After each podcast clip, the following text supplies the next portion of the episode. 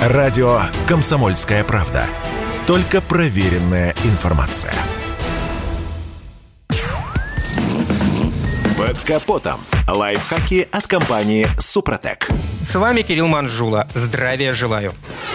Обычно на штраф-стоянку отправляют за несоблюдение правил парковки, а также за управление автомобилем в нетрезвом виде или когда у водителя нет документов. Однако клиентом спецстоянки становится и по техническим причинам. Думаю, вы удивитесь, но на штрафстоянку автомобиль могут отправить, например, если у него забарахлил один из датчиков. Несмотря на то, что техосмотр легковых автомобилей, которые принадлежат частникам и не используются для коммерческих перевозок, перевели на добровольную основу, сотрудникам ГИБДД оставили право осматривать машины. Вот поэтому водителям нужно внимательно относиться к техническому состоянию своих ласточек, иначе можно попасть на штрафстоянку, причем даже после того, как возвращаетесь из сервиса. Одна из причин на панели приборов вдруг загорается лампа АБС, то есть неисправна тормозная система. Для любого служивого этого достаточно, чтобы отправить машину на спецстоянку. Зажженная лампа говорит о том, что отказал как сам датчик, так и то, что у машины появились иные проблемы.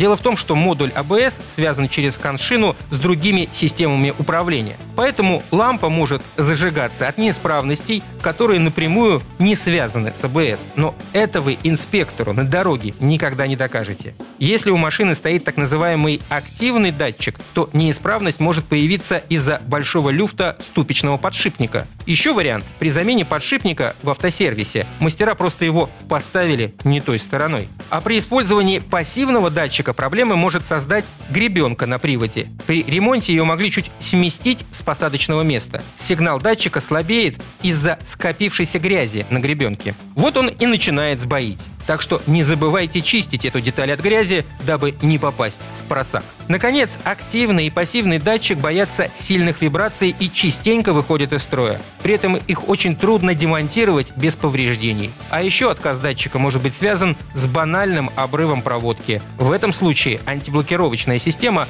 точно не будет работать, а это уже опасно, особенно на скользкой дороге. Да, и напомню, чтобы с техническим состоянием автомобиля не возникало трудностей, узлы и агрегаты надо обрабатывать специальными составами компании «Супротек». На этом пока все. С вами был Кирилл Манжула. Слушайте рубрику «Под капотом» и программу «Мой автомобиль» в подкастах на нашем сайте и в мобильном приложении «Радио КП», а в эфире с понедельника по четверг в 7 утра. И помните, мы не истина в последней инстанции, но направление указываем верное. Спонсор программы ООО «НПТК Супротек». Под капотом. Лайфхаки от компании «Супротек».